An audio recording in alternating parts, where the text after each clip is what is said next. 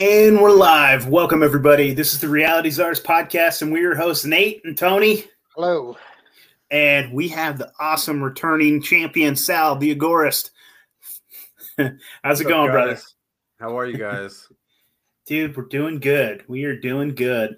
I was telling you a little bit before this that, like, I just put out a Bigfoot documentary. Tony, you never fucking told me you were writing a pamphlet on Agorism. You well, I did asshole. a while A while back, I did. Like, that's awesome, dude. The impressionable side in. So hold on, wait. Let, let's let, let's let's back up for one second. We just got started. Let's back up. Yeah, What's yeah. the name of the documentary and, and the name of the pamphlet? I need to know both. I want to write both of these things down right now. Okay, it's called "The Search for Psychic Sasquatch." Okay, because we think that he is psychic and interdimensional. Not oh, necessarily a, a flesh and blood creature. I, I hope you're wrong. I hope you're wrong. You know, he's a that. nice guy, dude. He's a nice guy, and he'll talk to you. Like it's it's. So um, yeah, Agorism, the Path of Freedom, um, and I'm putting it out on Kindle. It'll be a minute before it's actually out there, though, because I'm figuring that out.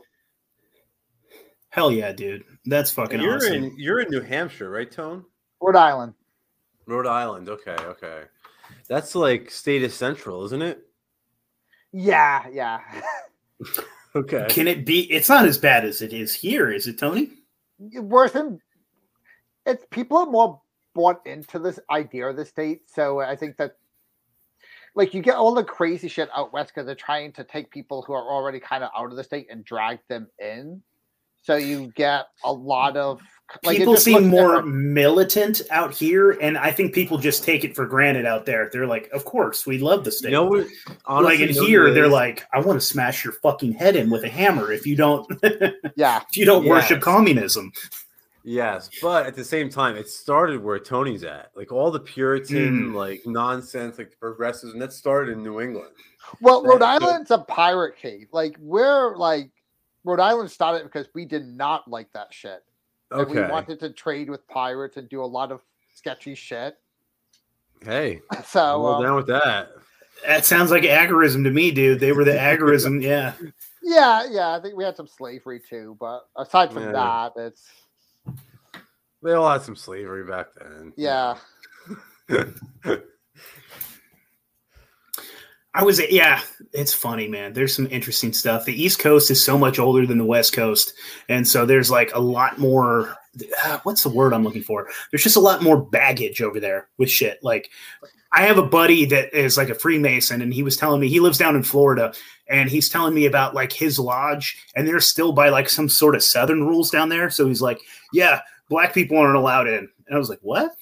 Oh, yeah, he's yeah. like, he goes, no, they have their own lodge. He goes, they just and I'm not allowed in there. I'd have to get permission from like the high up chief, whatever, for me to walk into his lodge. And, and same, I was like, some parts of Florida, shit. man, it's like it's still the deep south running. People don't realize that because everybody's moving in, into Florida, and they're having like a sort of culture shock. Like eventually, like they they encounter deep south Florida. Like you might move to Tampa, you might move to Miami or Fort Lauderdale, but eventually you're going to encounter deep south Florida. And yeah, there's always a culture shock. Like, well, that's the thing too about like, Republicans. Well, we, go ahead. Sorry, your cousin does what? No, my cousin lives like an hour, hour and a half north of here, and I went up to see him. I counted like twenty-eight Confederate flags. I'm like, oh yeah, this is a different world. This is a yeah. different world, you know. Totally, dude. Oh, what I was gonna say is like uh, Republicans, like out from out west, that are like moving there. Like California Republicans are not the same thing as like an Alabama Republican. No, you know what I mean? They're like way softer. You know what I mean? Because oh, yeah. they have to be, because they had to live in fucking liberal hellhole, and so they had to like soften their edges. Well, so I almost it, think it makes a better Republican because it's like they're, they're you don't get the radical because they're not in their own little like fucking uh, like. echo chamber, and they and they don't have all the like institutional power. That's why you get the worst Democrats on the West and East Coast, you know, in their little areas, because they live in their echo chamber. They think everyone fucking agrees with them. They can get as extreme as they want, and it's just like taken for granted. But a Democrat like in Alabama has to be kind of on their toes a little bit. So you get the best Democrats, I think, like down there, and you get the best Republicans on the West Coast. But what I was gonna say is like those fucking West Coast Republicans that are moving to Florida, like like they they're fine with gay marriage. They're fine with this, that, and the other. You know, they're probably for legalizing pot and stuff like that. They're almost like a, like a soft, like statist uh, libertarian. You know what I mean? And then you put them oh, down yeah. like with some deep South Republicans. They're like, I don't like black people. You know? right, right. Yeah, I know. I know. There, you know, it's it's funny, man, because there's such a conglomeration of people down here now. It's like it really is a melting pot. Like I remember I posted on Twitter recently there. I was at a bar with like a guy from Scotland, a lady from like I don't know, she was from like Illinois or something, and like a, my friend from North Carolina, and like everybody. The only thing we all had in common is that we were all in Florida escaping socialism and communism. Yeah. So it's like people from California, New York, New Jersey, uh, Europe, Asia, all over the world. They're coming to Florida because they want free, they want low That's taxes. That's wild, dude. Guns. I would love to move to Florida, but I would fucking melt, dude. I don't think I can handle it. We got our first comment. Shout out to Scott Armstrong from Rebunked. He says, what's up, gang? Uh, at the Agorism compound in the East Tennessee. Much love to you all. Nice. All right. Yeah. yeah. Much love, brother. Much love. Yeah. Hell yeah, dude. So Scott actually, he was from uh, Oregon as well. He was like in Eugene, and he got the fuck out of there. He's killing it, dude. He's doing great out there. So... yeah, that's where all those um, ranchers were in Tennessee. Uh, no, no, uh, Eugene, Oregon, and, and mm. places like that. Oh, the Bundy uh, stuff. Yeah, yeah, yeah. Was that in Eugene? System. Yeah. No shit. Okay. Yeah, dude, that was some serious shit. Like, yeah, I don't know. I don't know. It's, it's funny. It's, it's, it's one of the most untalked about crimes that the federal government has committed in the last ten years. Is was when Barack Obama was president. The amount of land that this guy seized by. By just by fiat, by executive order, he just declared all of this land federal government property, and a lot of it was in like Nevada and like Oregon and Utah, and like Bears Ears National Monument. The guy turned like tens of millions of acres or some shit like that into like a national monument with a stroke of a pen, which means you can't like build, you can't have a house. So if like nowadays everyone's like, oh, why can't millennials afford a house anymore? It's like, well, because the federal government took all the goddamn pro- sorry, all the all the property. You can cuss on here, it's fine. And it's like, I don't know, it, it drives me nuts. Yeah, dude, they absolutely own so much land because yeah, I mean, so much like people talk about like overpopulation and this and that and the other, and I think that's all bullshit. But like, you know, there's that saying that like. And I think that it's true. I can't do the math myself because I'm not fucking that smart. But I think theoretically, even if you gave every single person on the planet like an acre of land, they'd be able to fit in North America. Yeah. Like, and if you had them shoulder to shoulder, they would like fit in like Texas or something like that. It's something yeah, crazy like that. But all the farmland. That's so, the thing. You know, yeah. And the federal government like owns ninety-eight percent of Nevada or something like that. Something stupid. Like they, they've taken everything. It's, they it's, take it's, everything, it's, and then they call you a fucking parasite while they're like having their money, their hand in your back pocket. Yeah, they're absolute bastards. Shit, man. Well, what have you been up to? I just finished um, writing a book on. Oh shit. Um, yeah, it's actually it was a serious project. It took me about a year. I just finished, like, in the last month. And I have, um, you guys are the first to know, Brian McClanahan is going to write the foreword for it. I don't know if you guys are familiar with McClanahan, but he's a great historian. Um, he's got the Brian McClanahan Show. He's affiliated with the Abbeville Institute. Does amazing work. So he's doing the foreword now. Once that's done, I'm going to put it out. I'm going to have... Um, Lily, Lily Forrester is, is going to do the cover design cool. and everything. Hell Keeping yeah. The, in the Agorism family. You know how I like to do it. And uh, yeah, it should be out within the next month or so. But like it spans the entire like spectrum of, of, of uh, revisionist history. I remember Sam saying like, and I, I can never find the quote where he said it, but I remember him saying like Agorism is, he said something like you take a little bit of, of, uh, uh, revisionist history, a little little bit of logic, and a little bit of Austrian economics. You mix them up in a pot, and you stir it up, and you have you have Agorism. So I figure, all right, well, you know, we the revisionist history stuff is so interesting to me because the government lies about so much of it, and they have to to maintain this fiction that they are this like benevolent entity. So it's really important that people learn the truth about history which is why I set out in, in the whole uh, project to begin with. And it goes through, um, the book is going to be called The American Experiment. And it's all about how America was like this experiment in government, about how, like, you know, if we can combine some elements of Greek democracy and some elements of Roman republicanism, and we can add these checks and balances and separation of powers, this whole convoluted system of, like, trying to uh, restrain government. And despite all that, it still failed. And I, I walk yeah. the reader through the whole failure. I'm, but at the conclusion, it's like, despite all this, it failed. It's like at a certain point, you have to you have to just admit that the task itself was flawed. And that was that. That's the sort of whole premise of the book, and I, I'm excited I like about it. it. I think it's going to be good. I mean, and I almost, honestly, dude, I think it was almost designed to fail on purpose. I think it was always about, like, consolidating power and in so many different ways. Maybe not like when it was first envisioned, like when it was like the, what do they call that? It was the, what the hell were they called? It was the something Confederacy. Uh, Article you know what I'm talking? Yeah, it was the Article of, of Confederacy was a little bit more decentralized, and then it was almost like a, a coup that happened with the uh, with yeah. with the Constitution, and so it was it was like anyways. It, it seems to me like it was designed to That's exactly uh, centralize right. power. That's exactly yeah. what happens. It was we had the Articles of Confederation, and I cover this all in the book. Is we had the Articles of Confederation and um, a cabal of bankers, of elites, financial interests, basically. Started to take over, and this was started back in the colonial era under Robert Morris, who uh, was a heavy influence on Alexander Hamilton, who agitated for, among other things, a central bank. And that's where we have this legacy of debt slavery, where we're all debt slaves now to the welfare warfare state. You know, I, I trace all of that back to Hamilton and Morris. You're exactly right, but that cabal of elites didn't stop with Morris. That that kept going. Right, that kept going through the Civil War, the Progressive Era, World War One, Two, and up till and, uh, today. And and in nineteen thirteen, man, is when those central banks really got their hooks in, right? And that's oh, yeah. like with the Federal Reserve, dude. That's when that was the death knell. That's like that was yeah. when it was too late. And like people talk about what was too late, but it seems like that was like the real nail in the coffin that like we were just walking dead at that point. Like we well, didn't know, know it yet. It was like the introduction of like uh, of a disease that was spreading.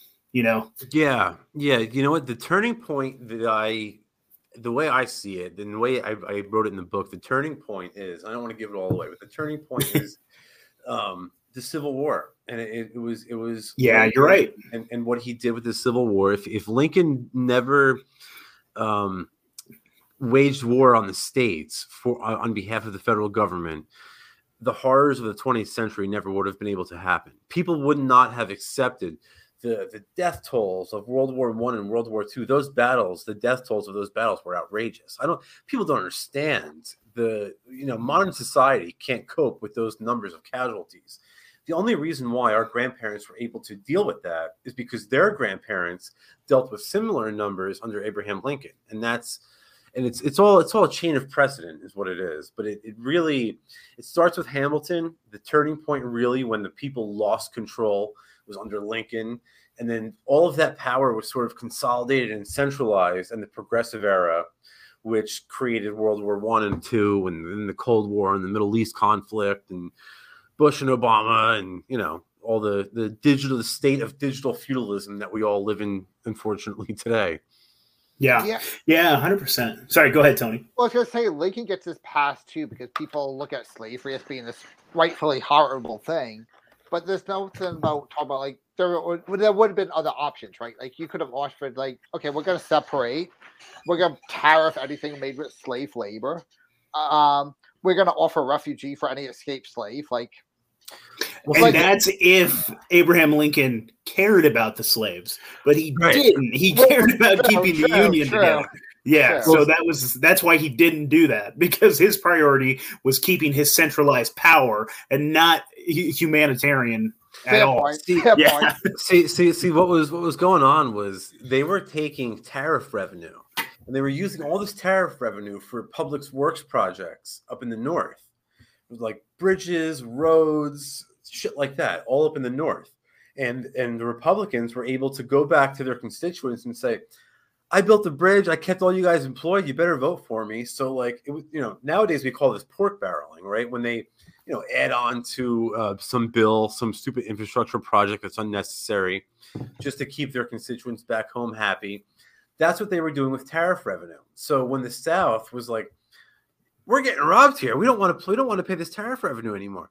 All of a sudden, the Republicans were like, if you guys stop paying the tariff, we're going to, we're going to, our electoral monopoly is now in jeopardy. We can't let this happen. So they went to war over it, and they they they they maneuvered uh, the South into firing the first shot, and I cover all that in the book. But um, the war was going so badly initially, up until eighteen sixty-two, the South was winning.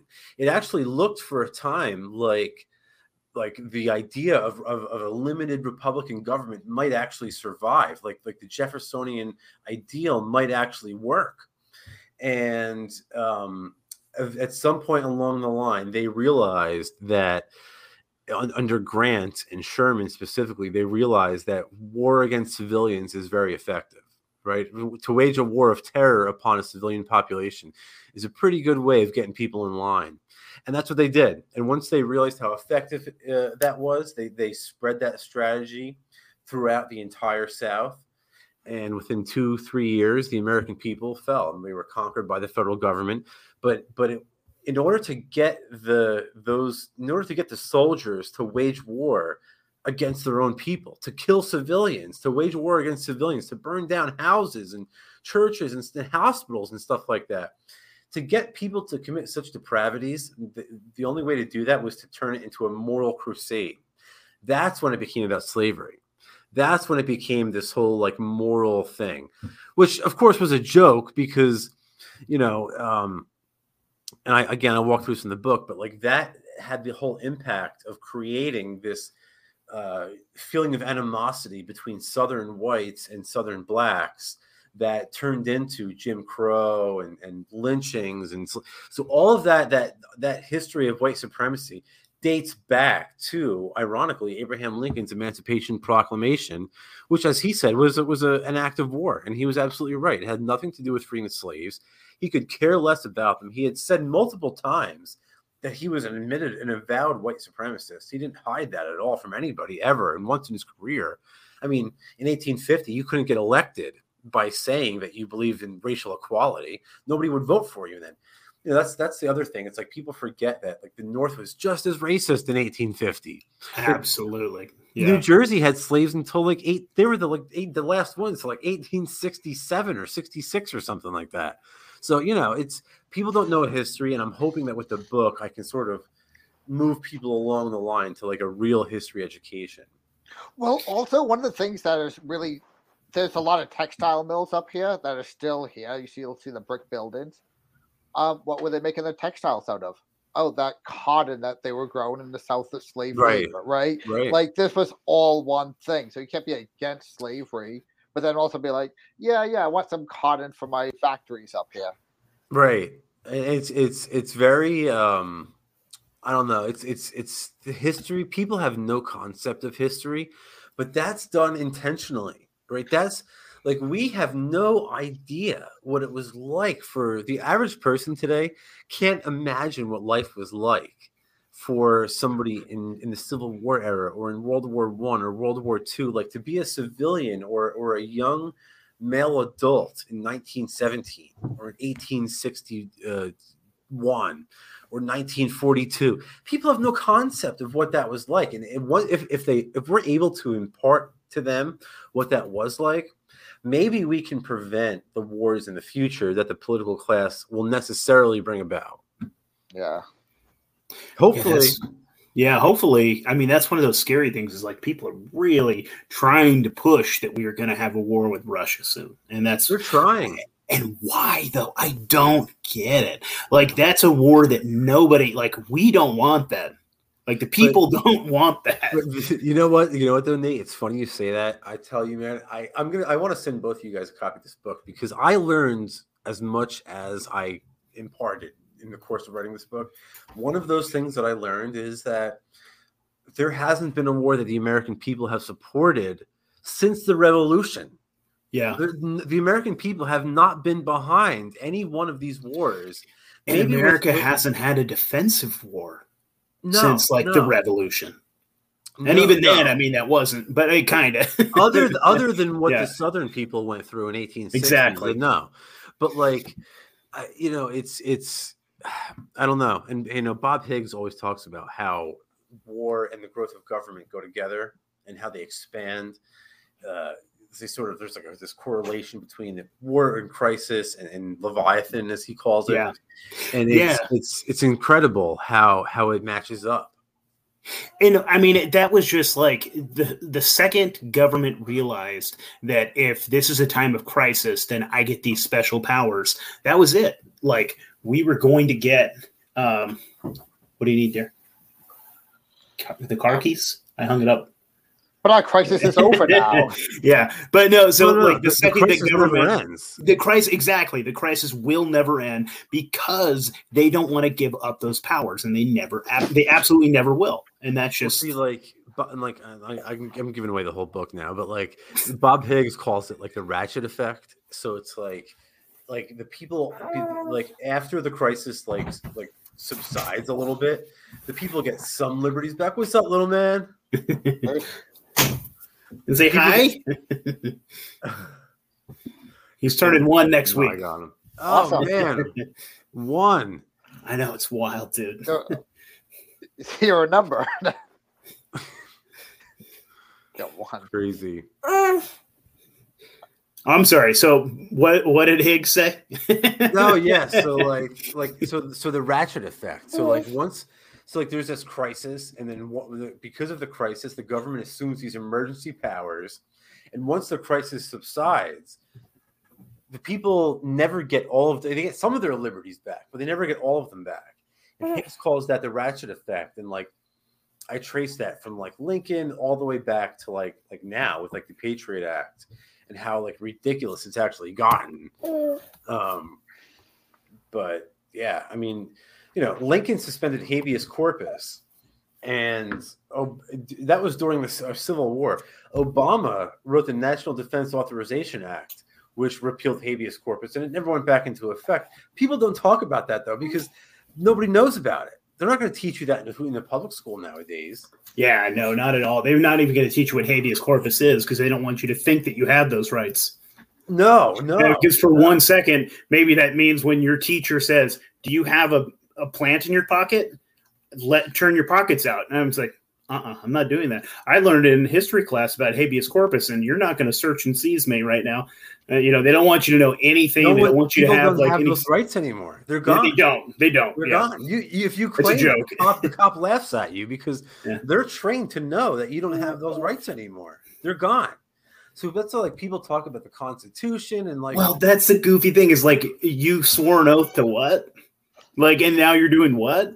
Like, yeah, I've got dear, dear friends of mine are conservatives, close friends of mine. And it's like, they're like, this is the most important election ever. And the Constitution is at threat. And I'm just like, dude.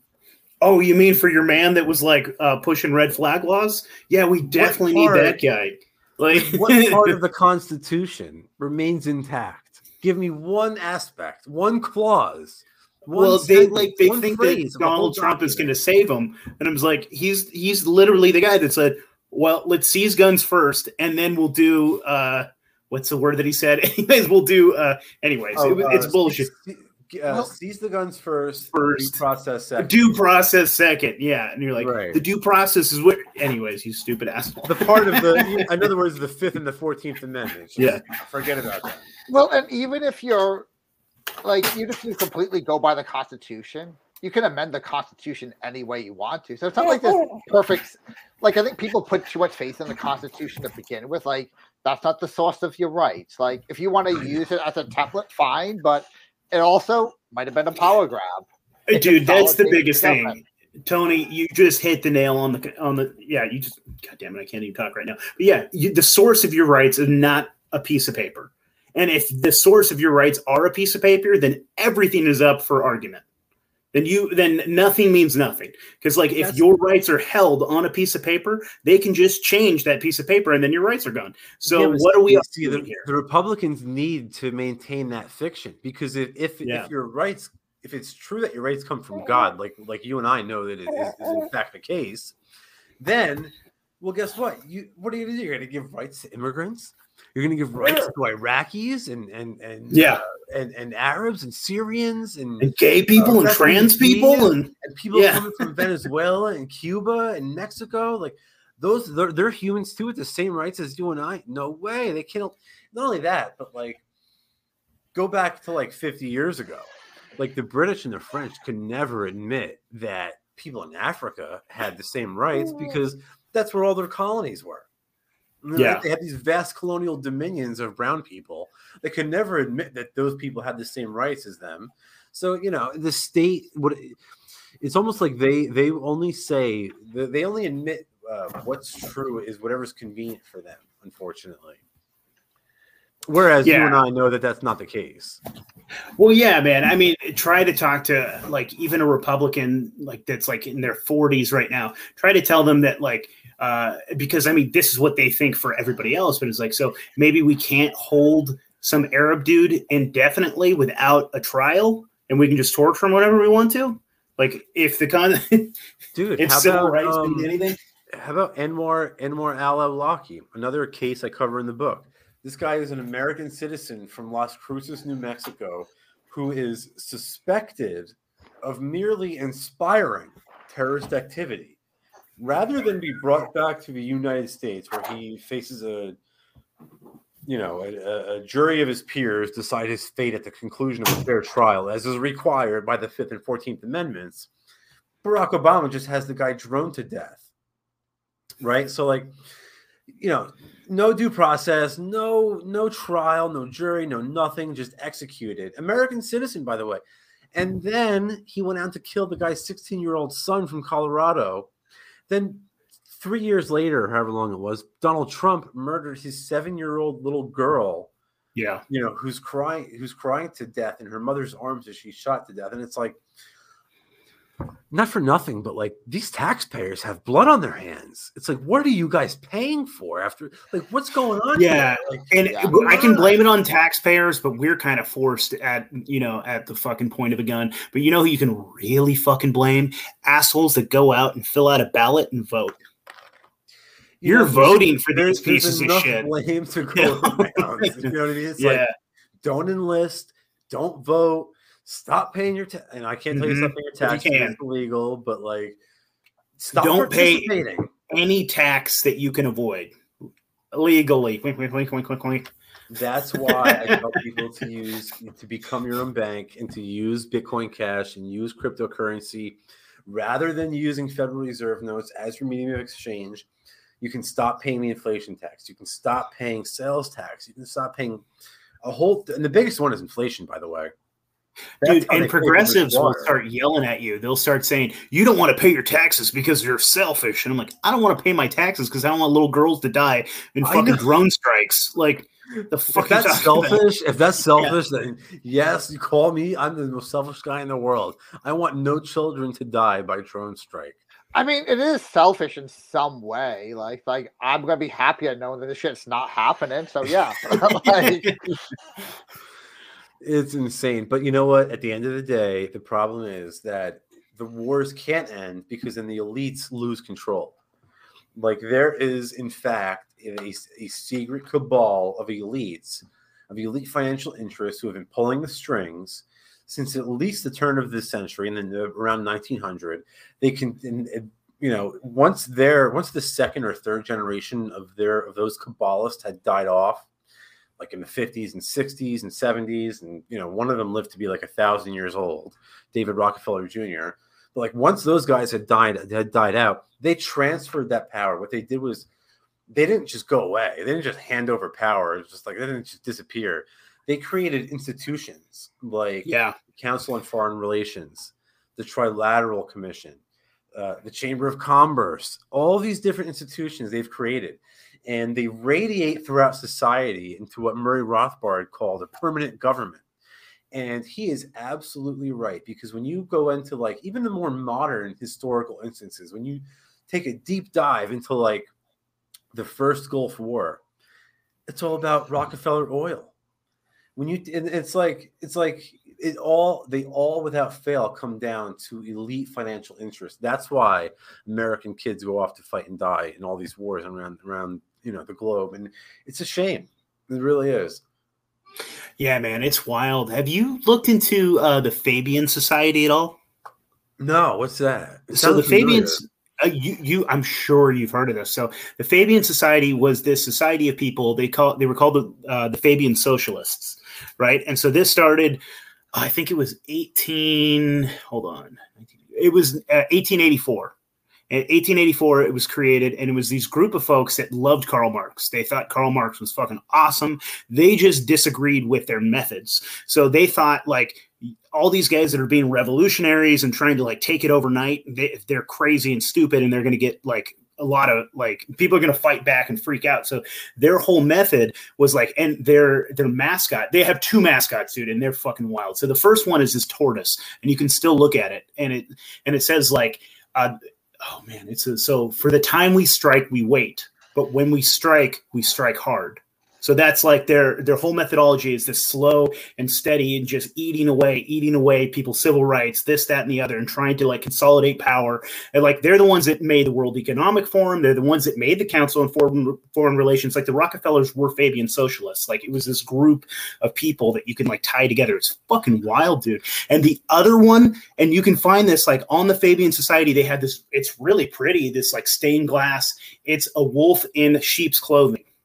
It's just like you can't you can't even fucking make this shit up. It's like, I know, I know. It's like if they tried to make it more obvious, they couldn't. The the the part that I thought about the, that was craziest that I learned that I didn't know in my research that I came across um, was all of this. Um, a major impetus for this was in, like, the late uh, nineteenth century, like eighteen eighties and stuff like that. There was. Um, a dude in England, it might be Cecil Rhodes. I could be getting the name wrong or something like that. Cecil there was Rhodes this, is a motherfucker, dude. It's probably the same guy. Yeah. There's some elite British guy. And it sound, this sounds crazy, okay? I'm going to sound like a lunatic for a second. Let me put my tinfoil hat on. His plan You're in good to, company here. That's fine. Okay, good. His plan was to bring America The back into the British Empire? Back into yes, the that British was, Empire. Yes, that was Cecil Rhodes. You know about one hundred percent, this. Yeah. And okay. On his deathbed, he left his entire fortune for that. He said, we are well, going to create a secret society. There's all my money is in the creation for a secret society okay. to bring the United States back into the British Empire. one hundred percent. So what I learned in my research, writing The American Experiment, was that the uh, he had created two wings of this. Of this of this monster, this this entity with this goal of bringing the U S back into the English Empire. Two two arms of this were the elites in the in the U K, the, who were headed under and organized under the, the Rothschilds, and then in the U S where they were uh, headed underneath like the Rockefellers and the Morgans. So yeah. You had these these this in England you had the Rothschilds, and then in America you had the Rockefellers and the Morgans, and they worked together. And you can follow what they did all throughout World War One, World War Two, the Cold War, the, the Middle Eastern, all the bullshit going on now. It's it's insane how much power they have, but everybody pretends like it doesn't go on. It's not real. You're a, cons- and here's you're a conspiracy other- theorist. You're anti-Semitic for bringing up the Rothschilds. Well, you said the Rothschilds, so you I must know, hate Jewish people. You're like, well, oh, it's, it's crazy. Well, here's the dude. thing, though. It's like it's like, and I, again, I say this in the book. It's like. You, everybody knows, everybody understands, everybody admits that money influences the decisions of politicians and elected officials. But the moment that you begin to name names and name institutions like the C F R, the Trilateral Commission, once you begin to do that, then you're a conspiracy theorist. Then you're then you have the your Alex Jones level, and you have your tinfoil hat on. Even if you literally have everything to back it up, if you can be like, you can go here, here, here, and they're like, nope, you're you're you're you're crazy. Yeah, it's, it's, yeah. It's that's crazy, why we but... get called conspiracy theorists. That's why I don't like like well, like you're calling it revisionist history. It was like we're just telling history. Like the American government is the one that tells the fucking made up bullshit. Like well, they're right, but they're but, reshaping but the, history. Like they're yeah, true. It, but but the yeah. term revisionist history comes from um, Ralph Rako, who is a mm. great uh, Austro-libertarian historian, and he he said that. He defined, and he's got this great book, which I recommend to everyone. It's one of the books that influenced me the most in my whole life, called Great Wars and Great Leaders, a Libertarian Rebuttal. And I was like this history buff, this nerdy history, U S Constitution. And I read Ralph Rako talking about how it's all a lie. And I'm just like blown away. But one of the things he says in this book is he defines historical revisionism as the unmasking of excuses used for war making. Damn. So I, I, I like to think that the book that I wrote will hopefully contribute a little bit to that. I like that quote. I'm yeah. going to use that later. I'm going to make turn that into yeah. a fucking meme. Yeah, yeah, for real. Oh, by the way, your memes are lit, man. Oh, thanks, man. So good. Hell yeah. I feel like revisionist history gets this bad rap, but then it's like, isn't history by definition revisionist? Like, if you're not re-envision it, then you're... You know, history is written by the state. His it's, story, it's, dude. It's, it's, it's all fucking... Yeah. But, like, the state has to maintain this ma- this enormous lie about what a what a great people they are, what a great job they've done. You know, world, you know, they're here on this this big mission, you know, to to make limited government and, and a government of the, of the people, by the people, and for the and people. Not anymore, it's though, which is the wild thing. It's like that used to be considered a good thing, limited government, but now they're like patting themselves on the back by, look how big we're making government. I know. Look how it much money goes- I spent. Dude, like, it goes to show look you. Look how much I, control we have. Yeah. It's sad. And like that's one of the things I do in the books. I try to like compare like even like the ancient Greek like like aristocrats, like how they can compare to like modern day progressives. It's it's insane. Like, do you think Joe Biden was the first one to cancel a debt? No, they've been doing the same shit for thousands of years, and people fall for it without fail every single time. It's like, yo, read a book. Like, think to yourself. Like, I just want to take a book and smack them over the head with it. It's like, come on. But people. You know, like in, in those other ways, it wasn't the government like stealing your money and then like paying these other like it's, it, yeah, it's just so fucking different now because like there was like giant debt forgiveness back in the day, like in the in the old like Jerusalem, they called it Jubilee. They would do it every seven years, and but that was like. I, I almost that was different even, though. That was voluntary. It was those yeah, it was those absolutely voluntary. Were voluntary. This is like like like this what, is like what, I'm putting a gun Joe against Biden your head, did. And you're gonna pay for this this like trans like underwater basket weaving crazy like this no, person yeah. owes a hundred thousand dollars to this yeah. weird fucking and you're yeah, gonna pay for like, her college or I'm well, gonna put you in jail. Nothing, there's nothing spiritual or voluntary about it. Joe Biden is forcing me to pay for this shit. I don't want to pay for it. I'm forced to pay for it, you know. Well, it's just in the banker bailout too. It's the same exact thing with the loans for houses ten years ago, where it's just like, oh, we we put a bunch of bad loans on that. Oh, but man. It's, it's the same thing where it's like, oh, we just gave a bunch of bad uh, loans, and now we're not getting our money back. So please bail us out. That was we'll- the. That was like the last part after of the those banks seized all those houses first. They took all the houses back, and then they were like, okay, now we're going to need the money back. Like, was, we had the money was, and the house. Government so bail us corrupt. Out. so, so corrupt. The last part of the book was was the bailouts. So that's like what's really fresh in my mind. And it, it still makes me angry when I think about seven hundred, was it billion or trillion dollars? It doesn't make a difference at this point that they that Bush wrote for TARP. That was only supposed to be for, ex, you know, these industries, whatever. This was, he signed the bill in October of two thousand ten. Trouble Assets Relief Program, TARP, seven hundred billion dollars, let's call it, for all, for the, you know, the mortgage industry or whatever. Well, by, by he, he signed the bill in October. By December, within two months, he issued an executive order, uh, you know, uh, an edict, essentially, saying that all that money, this is going back in two thousand ten when seven hundred billion dollars was a lot of money. All that money can be used however this the, the federal government sees fit. So, well, guess what? All of the cabal bankers, all of the elites, all of the, the, the same the elites that we're talking about, the Rockefellers, the Morgans, the Rothschilds, they showed up like pigs at the trough, like for, for, for a taste of that money, of that seven hundred billion dollars.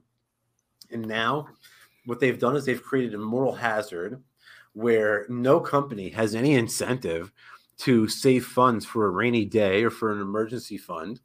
So what happened was you had throughout the two thousand tens, all of these airlines, instead of saving money where the, like a normal firm should or would, if you if you were a multi-billion dollar company, you wouldn't have like a, you know, you wouldn't be operating at a baseline level. You would have some money in the bank, obviously.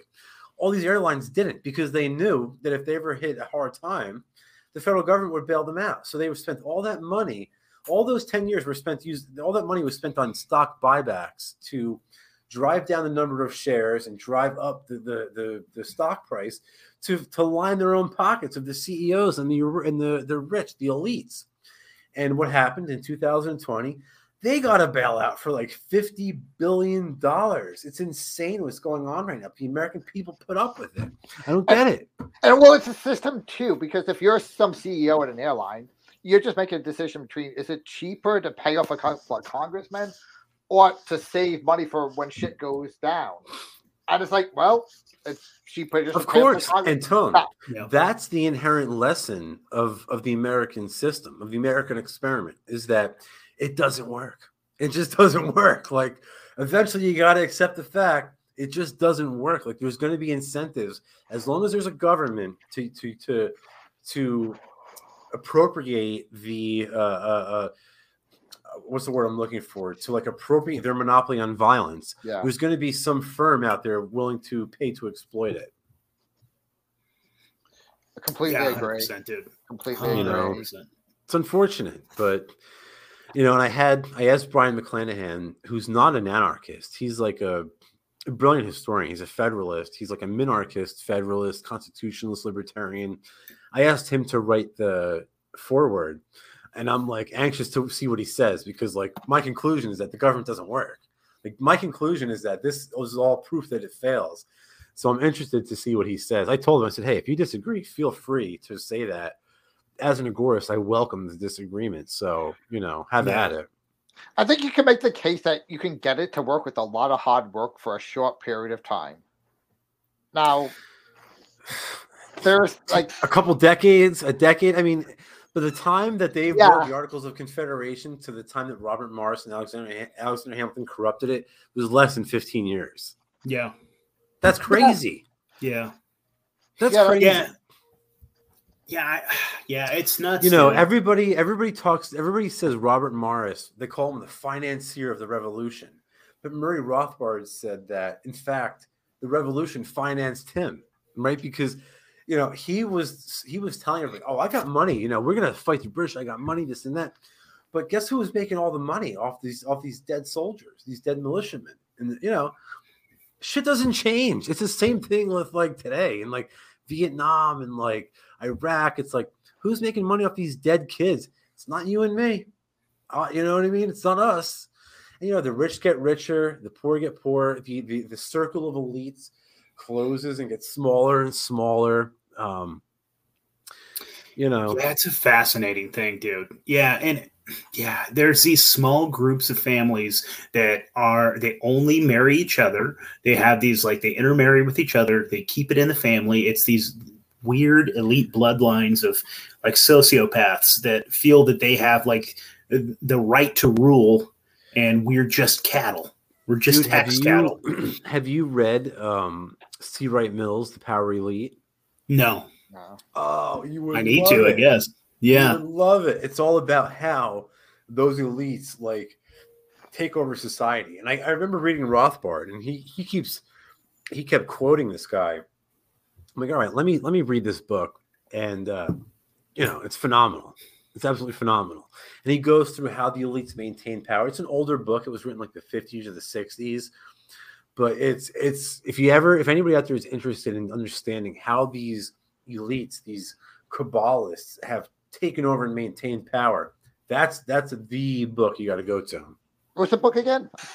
The Power Elite by uh, C. Wright Mills. Fascinating, dude. Yeah, I mean, thinking about, I mean, speaking about like old, disgusting, incestuous, like reptilian families. How about that queen, man? I know, I know. You know, eighty and how many years? Americans give a shit is wild to me. Like, all the fucking statists around here had their flags at half mast. I'm like, oh, what the God. fuck? Come on, come on. My son, yeah. Yeah. The weirdest thing about this whole thing is they're going to have to reprint all of their money, not just in England, but in Australia, to put Charles faces on it. What happens to that? What happens to the Queen money? I don't know, but apparently, like, I was just, I found a YouTube channel today, um, and she was talking about it and just like the, like how much money this is going to I should cost. Go to the bank and, and try to trade some in, because I bet you pretty soon that'll be like, when, like, it'll be like for our grandkids, that'll be like a relic. I'd have yeah. to see that shit. You know, it's funny. um, she gets a lot of crap in, in the royal family, rightfully so. But I'll tell you what, um, for a for a monarch, she wasn't. You, you, they could have done worse. And I'll I'll give you two things that she did that I appreciate. Number one, and of course it's all ceremonial. You know, she had little power, she had little say over the issue, but she fired Winston Churchill. And Winston mm. Churchill was a psychopath. People don't realize yeah. this. People, Western civilization has taught people. Again, these history teachers. An alcoholic psych. Yeah. So oh, he, yeah. he he was a he was a lunatic. Yeah. Um, Ralph Rako said he was a man who had no principles. He was guided by no principles, but rather but by but by a a, a love of war. That was his guiding star. It was a love of warfare, and he did more to create our current situation probably than anybody else. So she had the privilege, as the English monarch, of giving this guy his pink slip. So, number one, that's pretty sick. Like, the fact that she was able to fire Churchill, if I were her, I'd be like, you know, you're welcome. But the, the second thing that she did was, again, it's all ceremonial. She had very little say over it. But um, over her, the course of her reign, she presided over the decolonization of the English Empire to a large extent. Not always by their choice, right? Yeah. Sometimes, like in the case of India, the people would rise up and kick them out. But, um, you know, it did work. And, you know, I do give her credit for that. It's more than you could say of King George or King or Queen Victoria or, you know, any of the others, you know, who were mostly. Yeah, I don't want to give her too much credit for that. No. But you're right. Absolutely. Yeah, but times were ceremonial. Yeah. Yeah, times were changing, and it wasn't popular anymore to have like imperial little king, little kingdoms out, you know, and out anymore. Like, people were looking at that like it rightfully should be looked at as disgusting and evil. You know, that yeah. said, her father was a war criminal, and her yeah. father probably should have been brought up in, in and probably her father's father and her father before yeah, them. Yeah, right. So specifically, her what her old man did. Um, in the first two world wars, you know, at least the prime ministers under his reign, under his control, what they did was absolutely insane. That was war crimes. But, um, you know, I don't know. She, I, I don't know. You know, I guess they could have had worse. They could have had worse. And I honestly, dude, I almost wonder if it was like time to take the old bird out. Cause like maybe she, cause you know, I don't want to give her too much credit, and because I hate the British Empire, like that passionately oh, yeah. hate the British Empire. Yeah, and I and I look at the monarchs like they're just they're just parasites. They're these people they that have just been sitting there, and like they, I don't know if you saw that where they have like laws in order to keep the wealth within inside of the royal family, so they're exempt from the forty percent, like uh, the death tax, basically, like the inheritance tax. Like for every other British person, if like your dad dies, the state takes forty percent, and then you get to keep the, the other sixty, but they are it, like written into law. They're excluded because they want to keep the monarchy rich. So but they see, have, like, you like, have to understand that in and of but, itself is an improvement, because back in the yeah. day, it was like, you didn't even get to ask, right? They were just yeah. like, you got, they, your money was their money. Right? That's like, true. That's true. In the medieval times, like what the English queen, English king and queen said was like, pay taxes. They don't pay taxes. You pay taxes to them. You yeah. know what I mean? It's like they don't they don't pay taxes. They collect them. It's like in America when a politician complains about. Well, I mean, you were literal property of like your lord, the, yeah, like your exactly. landlord, right. like yeah, the right. feudalist system. You were you were their property. Right. It's it's it's, it's almost you were like their inheritance. Like when the lord dies, then you are his sons. Now you you're his property that gets passed down. It's yeah. like living in New England today. You know? What I was going to say is like, uh, but you know what's wild is that like, I really think this new King Charles, I think he's so much worse. That's why I think they're like taking taking her out, because they, they're consolidating power right now. They're like really shifting like this new whatever whatever you want to call this, like the Great Reset that they're trying to like implement. Like, you know, Charles is the first one that started using that language, like before Klaus Schwab. Like, he's been in that shit. Like, I almost think that he's actually in charge of the World e- Economic Forum. Like, he is so all about it. He is such a fucking New World Order kind of guy. Oh, yeah. And now that mommy's dead and he's in charge, it's almost like now he, I mean, I don't know, because they supposedly don't have that much power, but they kind of do, dude. Like, oh, I, people, it's this people. weird thing. You know, it's it's actually kind of crazy. People don't understand how much power they still have. You know, we hear, as Americans, we hear, you know, king and queen, like constitutional monarchy, like it's outdated nowadays. The parliament, the prime minister, they have control. What they don't understand is that the king and queen re- in a constitutional monarchy re- retain a significant amount of power. Okay, so no country in the realm goes to war without the, without the monarch's permission. Number one, you and, and not only that, but no, if they want to recall a prime minister at any point, they can. Right? It's all supposed to be ceremonial. You haven't had a guy do it, but once you get somebody in there to try it, you're going to find out real quick how it works. Right? If if Charles tomorrow said, Jacinda Ardern, you know, you're in, come come come to my office. You know, we got to talk. She has to show up. People don't understand that. That's true of a lot of countries around the world still. Like, there's like thirty different, what they call them, you know, now they don't call them an empire anymore. They call them realm countries, which is like, yeah. you know, the politically correct term that these neoliberals will, will use now. But it's the same shit. But like, yeah, no, you're absolutely right. They, they retain a significant amount of power. Not only that, but also influence within the government. Mm-hmm. Like if they if they tell like a like a M P, member of parliament, I don't support this bill. You know, our family, we're, we don't we don't want this to, to pass. Well, that carries significant weight throughout the country. If they make a radio address, they can influence public opinion. So it's like they're not powerless at all. Well, I also think so much like the British were, they really were the first ones to really uh, they do wild shit, dude. And they're the ones that like, they're groundbreaking. They like figure out these like power and control methods.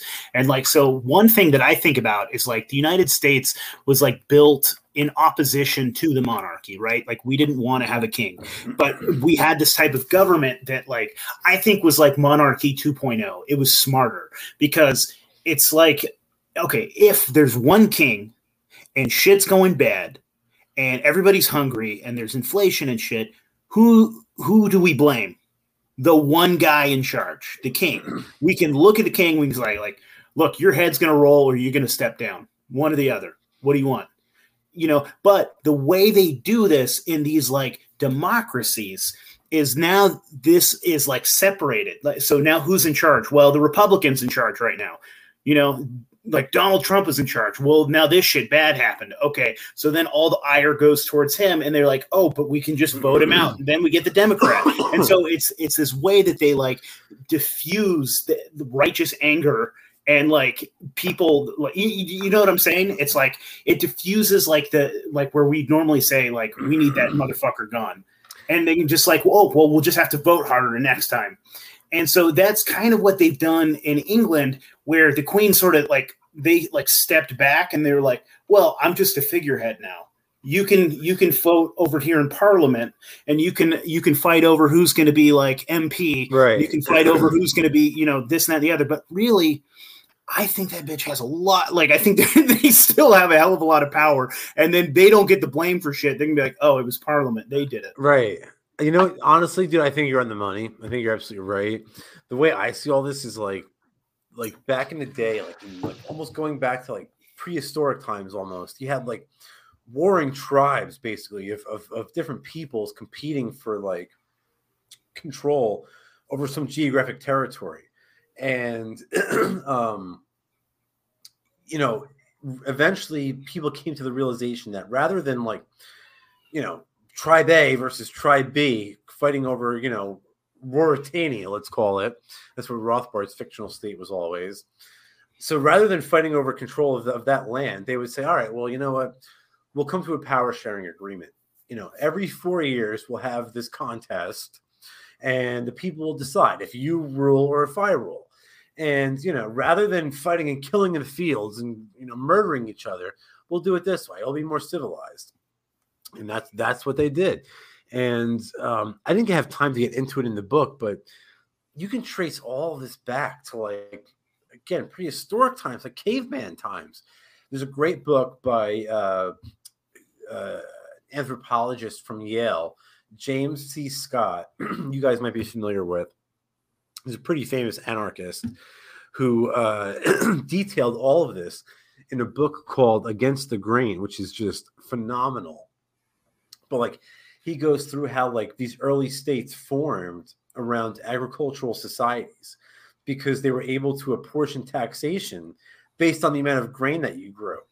And that this the, the societies that popped up in, like, coastal estuaries who weren't um, as dependent on grain and that weren't as easily that weren't as easily tax apportioned remained free the longest.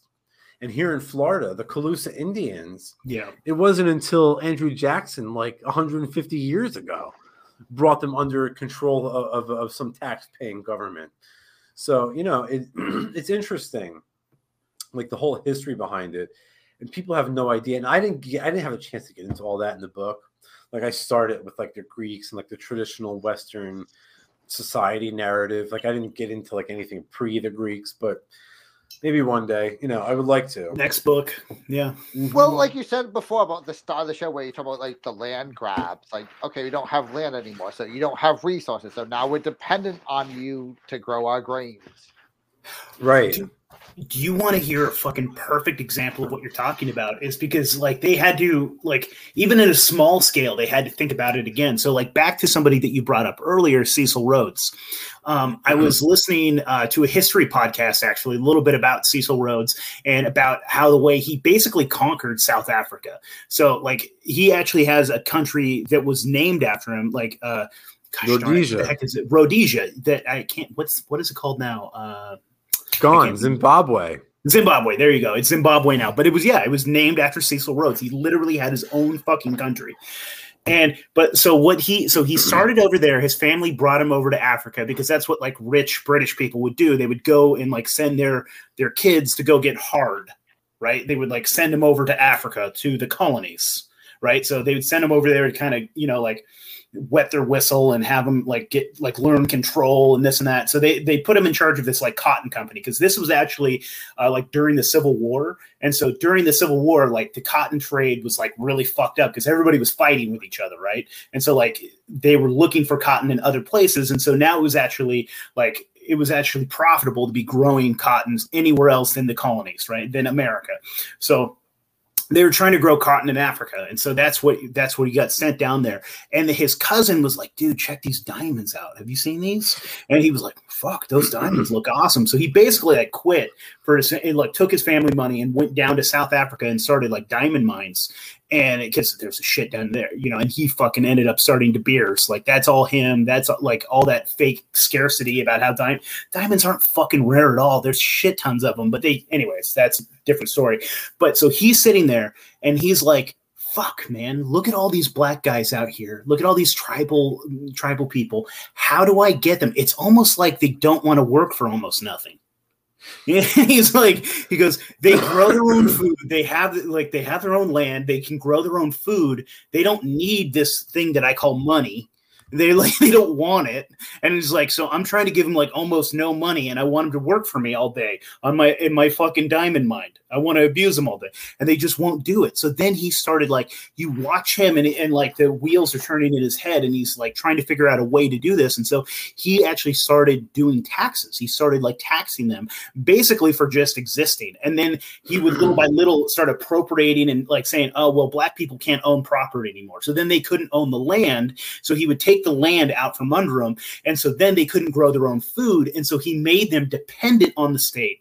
and made them dependent on him to feed themselves. And so then he was able to basically turn them into tax cattle and, and to like put them in this whole like debt-based system. And it's fucking wild. You're watching the government from no from nothing. Like, dude, it yeah. sounds like what the Federal Reserve has done, but in, in like fast motion.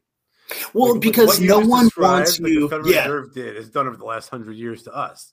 A hundred percent, dude, because think about like your grandma or something, right? Let's say your grandma owns this property and her father built this house. Well, and on this land that you guys cultivated, this is like your family lineage land here.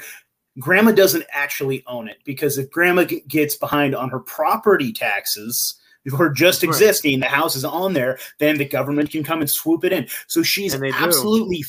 forced to participate in the system, to do something to earn money, to pay taxes so that she can pay her property taxes. They force you into the system. Like, you can never actually own something and be self-sufficient on your own. Like those, like those African tribes, they're like, we grow our own corn. We grow our own food. We like, we're happy in our own community. I don't want your money. Like, I don't want to spend I want to ten hours tax. a day in my mine. Yeah. Because I want to live with my wife and my kids and like, you know, and so it's just wild, dude. And so that was just like, it was enlightening in that way. I was like, man, that's what government does to us. They force us into this like system where, yeah, it's disgusting. And to dude. think, and to think that a lot of those African colonies that Europe had were only the, the real horrors were only were, were in the future, right at that point in the Civil War era. Right, they were the the, like the the Belgian Congo, the horrors of the Belgian Congo, dude, for rubber. All that Good stuff God, was, was King, what's his name, Leopold? Yeah, that motherfucker. He killed like ten million people, dude. This was at the same time that the British were being drawn into World War One on account of the Belgian atrocities, right? Which is yeah. ironic, because the, the British public was being told that the Germans were committing these awful atrocities in Belgium, which were all turned out to be a lie. All yeah, without fail. They were all, these were photos staged in opera houses in Paris and other Allied controlled cities throughout Europe. They were completely made up by uh, the Allied propagandists. Then the British cut cables running from Europe to the U S from Germany, so that only, so that they had a monopoly on propaganda in the U S. Yeah. And then they started feeding all these Belgian atrocities to the U S and U K public. And before you know it, the, the U S and U K were had to join into World War One. But meanwhile, while they were making up the Belgian atrocities, Belgium actually, actually was committing atrocities of their own in the Congo. They were cut off the arms of these poor Africans. I mean, if you didn't meet your daily quota, you would be like, have limbs amputated. Yeah, I mean, it, it's just really yeah. horrible, horrible stuff. Um, yeah, they figure uh, dumb things out. They're like, well, we can't cut off a leg because then they won't be able to work as much, but we don't want to be able to really run either. So let's just cut off like some of their foot. So then they'll still be able to work, but they won't be able to run, and they won't be like, they were just sick and fucked up and evil, dude. Like, that King Leopold was such a piece of shit. And the worst of all atrocities, by the way, that occurred in World War One was what the British themselves were doing to Germany, right? The British hunger blockade of Germany in World War One was one of the most awful events. People, you know, again, you'll never hear this in public school, not in a, you know, Western public school, not in an Anglo-American public school, that's for sure. But after the war was over, the British had surrendered, but the, but the, I'm sorry, the Germans had surrendered, but the British maintained a blockade, which on, by the way, which was the, throughout the whole course of the war, it was on food and medicine, which was, a, you know, a violation of international law. It's a violation of the rules of warfare, even to this day. When you impose a blockade on a people, you don't you don't blockade the civilian population from food and medicine. But this is what the British did. The Germans surrendered. They maintained this blockade for over a year after the surrender in order to get them to sign this, this lopsided Treaty of Versailles. Yep. It was the only way to get the, Germ- the Germans to sign this treaty. And once the German minister signed it, Matthias Erzberger, he signed the, the Treaty of Versailles, went back to Germany, and was immediately assass- assassinated by German nationalists, um, who, of course, you know, in the long run, this would give birth to Hitler and, and not only Hitler, but it would give birth to Italian fascism and Mussolini. It would, uh, again, I go through this in the book. The Treaty of Versailles had such, you know, widespread effects throughout the war, from Vietnam to China to Russia to, like, everything that we're dealing with today can basically be traced back to World War One. Yeah. So, yeah.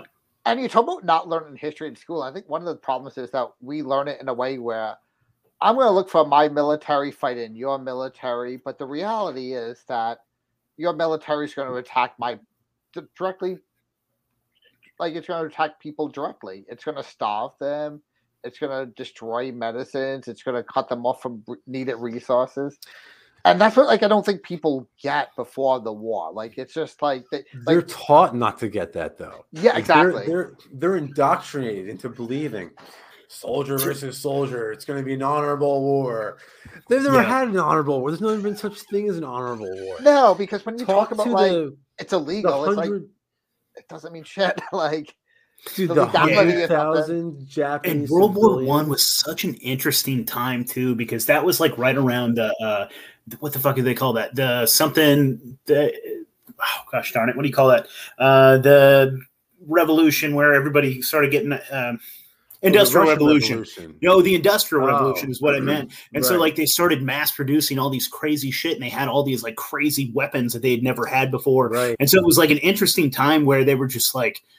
They didn't even know what they were doing. Well, and they were just like, why. It was all theoretical. And they were all like, well, I think we can. That's when they started like, from like a whole war might have like a, like five hundred casualties in a day. And it turned into like twenty thousand in a fucking hour. And people were like, yeah. holy shit, we had never seen murder on this fucking scale Dude, before. You are absolutely right. That's weapons. That's one of the things that I mentioned in the book is that like, Like they're using the old school strategies of warfare where you just, you know, you have a line of guys marching to a line of guys, but now they're doing it with modern weapons. Yeah. Right. So it's like, yeah, just mowing people. The battles, the casualty yeah. counts in these battles was unreal. The Battle of um, Somme was, I think it was the deadliest battle in human history. This is just a battle. Right, this is not even a war. This is a battle. Over a million casualties in just a Damn. battle.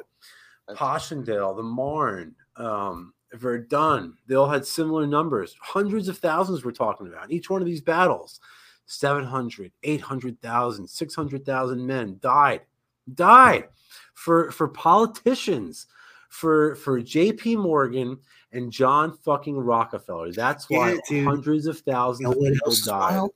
You also, if you like, if you trace that shit back, you can see where like, like the Russian Revolution never would have come to pass if these fucking American bankers hadn't given them all that fucking money. The Rockefellers, the Rothschilds, the all those, the Morgans, they were bankrolling the whole thing. Funded them, yeah. They like they were bankrolling the whole thing, like eight million dollars, and sent him on his way back to Russia. Morgan, like, Morgan had had lent. I forget the exact amount. He lent a shit ton of money to England, France, and Russia.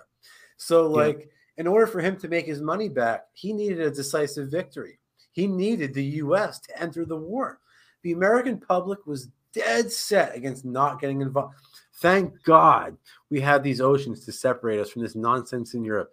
Thank God we weren't part of this European Civil War is what it was.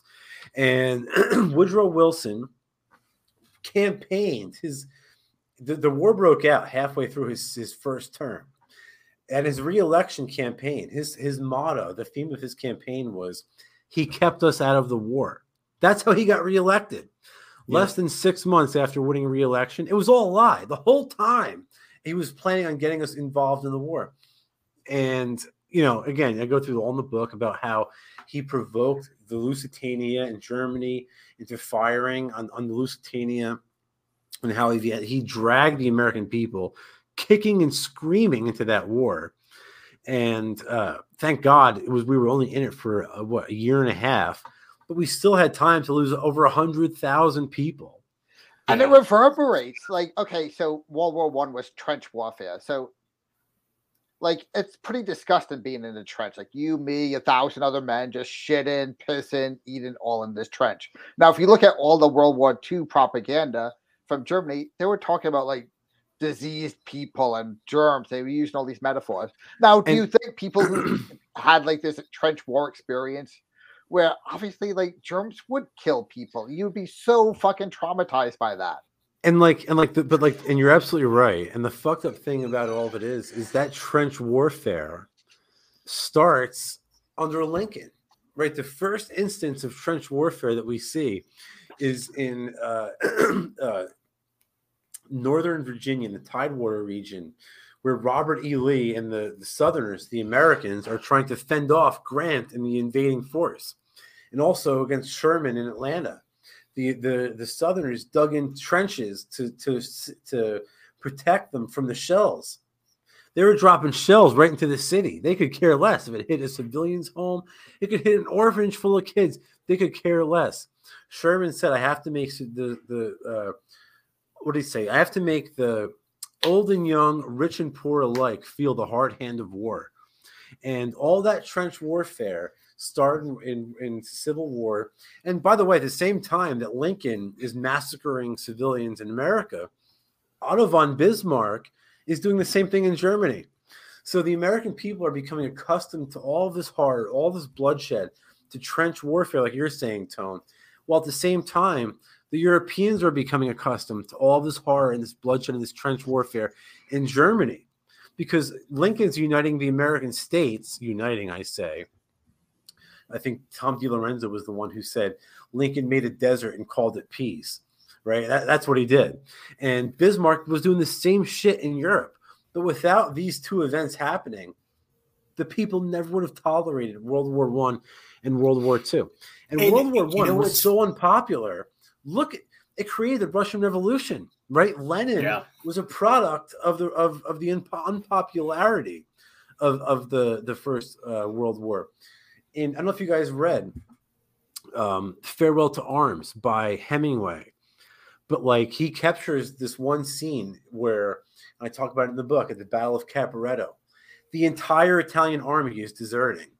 They're, the whole army is like, we don't want to fight. Like the one guy says to this other guy, he's like, what brigade are you guys in? And he's like, uh, the, the Peace Brigade. He's like, we're done fighting. And then you have the Christmas Eve truce. Of dude, I love that one. Yeah, that's where, absolutely where beautiful. Dude. British and German troops go out into no man's land, which was like, you have to understand what no man's land. And they land were was. in trenches at that time too. It was like this. That's what ugly, I mean. Muddy, shitty. Yeah, and and like no man's land was like nobody ventured out to no man's land. It's like this is where people go to die. But they heard they heard uh, Silent Night playing, and they started playing, and then they heard him playing in response. Then they came out. They were playing soccer. They were having drinks. They were celebrating Christmas Eve.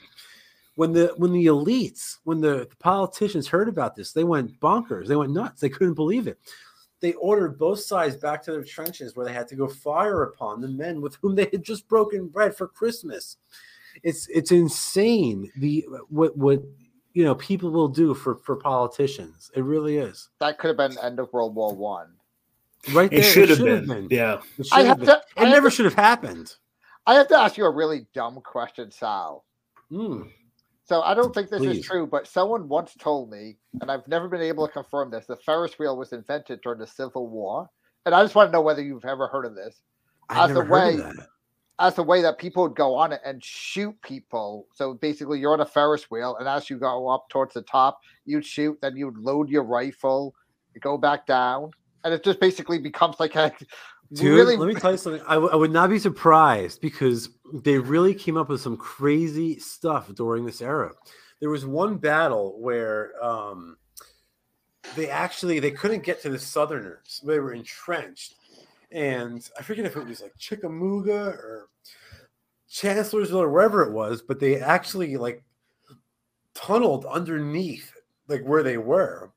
And then they tried to like blow them up from under, like from under the ground, and like the Southerners were like they were saying like all of a sudden like there was this big boom, like I wasn't in my tent at the time, but thank God, and all of a sudden the ground just collapsed, and like there was all kinds of horrible stuff, but um you know, they, they really did try to come up with like innovative ways to murder people around this era. Dude, and it wouldn't surprise me too, because like so much of the things that like we have, like weird little technologies, you find out later that like these were like, like you said, Tony, something like the Ferris wheel that like you take like your girlfriend on to go and smooch her when you're up top, right, and stuff. Like so much of those like things were invented to kill people. Like it, it's like so much of these things, uh, like it's the military industrial complex that has like a swell of money that they took from you, and they they're just like trying to come up with ways to murder each other. And they're like, eh, well, maybe it doesn't work for that. Eh, we'll give it to the citizens, and they can do something stupid with it. Well, like so many of, technologies, are, all of NASA. The entire yeah. space shuttle program,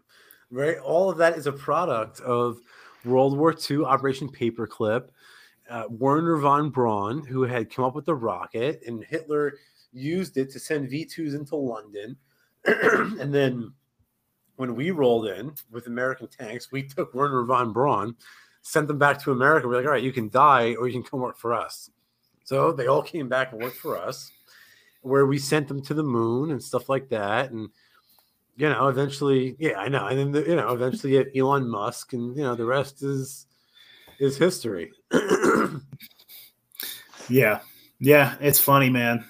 And I, all I was going to say a little bit earlier was just uh, what set up um, how World War One could even be possible, too, is someone was giving me a little bit of more historical context that it was like uh, what set that shit up really was that, okay, so let's say like in the sixteen, seventeen hundreds, things like that, um, like the Europeans would just like fight. They would just fight because it was like for sport. Right. So it was almost like I've got my team and you've got your team. It was like a football football game.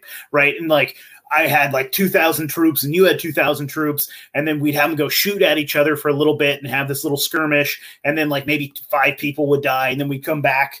And, and it, that's like how wars were. And it was kind of like strutting and like, oh, I won this one. Well, I won this one because like all these monarchs were fucking related.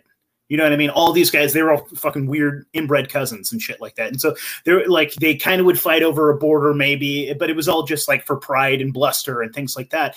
But then after the French Revolution, you have uh, uh, one of the Napoleons, right? The Napo- that uh, Napoleon Bonaparte, like, started like really doing some shit, and like he started like the mass murder where he would just start getting like every single boy that could hold a weapon. Like he started like the death toll where he was like, because there's a quote from him, he's like, I I run through thirty thousand people a week or something like that, because he says I can expend the like thirty thousand a week, because he he started war on a different scale and put and then what it did is it made uh the stakes different. You know what I mean? War wasn't just about like a football match where the like we were all proper and we'd stand in line. We had these like beautiful, immaculate outfits with all the little horns on our head and, you know, all the like the little dumb shit and right, shoot right. each other. Like he turned it into a motherfucking different well thing. And so and then around that uh, technological age where they started getting these crazy weapons, like all these people were like used to that kind of fucking war. And then they had all these new toys, and then it really fucking like it. Yeah. That was another building block. You know, it's it's know. it's interesting because in a way, the monarchs was almost an improvement, right? From like the yeah. democracy of Greece, where you have like the city states would just be, you know, massacring each other, and like the Roman Republic would like, you know, them in Carthage, and the wars would just be just terrible and barbaric and just bloody and just ruthless. And then eventually, like you're saying, you would have these monarchs where they're all interbred and interrelated. And it was almost like, you know, you're not going to go with your cousin Bob, are you? You know what I mean? So it's like, eventually, like, you know, for the medieval times, like there was wars, there was conflict, but it was, it was a little bit headed off a little bit um, to a certain extent. And that was even the case up until World War One, where you had, um, what was it? Uh, uh, Tsar Nicholas the Second and Kaiser Wilhelm were cousins. They were right? cousins, they were, and yeah, they were and cousins. Their grandmother was the queen at the time in England, exactly, and stuff like that. Right. Like, yeah, and, and and Wilhelm said to Nicholas, like, "Come on, man, you know, cousin Nicky, you know what I mean? We're come on, are we really going to go to war with one another right now?" And the the Russian uh, military at the time was like, we have to mobilize. The Germans are mobilizing, and the German military was like, Wilhelm, we have to mobilize. The Russians are, are mobilizing. And it was all, almost like one hand washes the other kind of thing. But it's like that that interbred sort of in the sort of that monarchy, that system of monarchy, was almost like it was almost keeping Europe afloat. But the problem was it was too unstable. It was way too yeah. unstable of a system to like maintain society's affairs this way. It was bound well, I mean, to implode at some point. Yeah, well, and that was the difference too, right? With Napoleon, he was he was blue. He wasn't blue blood. He was a commoner that made his way up there, and then he was declaring himself emperor, you know, and so he was right. never considered an equal amongst all of them. And so, like, I think, and he was also, well, I mean, he was a fucking psychopath and he wanted to take over the fucking world. So, I mean, he was also a piece of shit, but he was also looked at like uh, the anti-monarchy. And, you know, in this weird right. way. And that was like the first step in this. Like, and well, and that's sort of what a lot of people say World War One was about, was about trying to take down uh, the monarchies and trying to put republics and democracies in, in their place. It's and, so, and that's maybe know, what the bankers wanted, you know, because they so could actually have more power and control. All the, and all the history, how it like just like comes together is, is so interesting.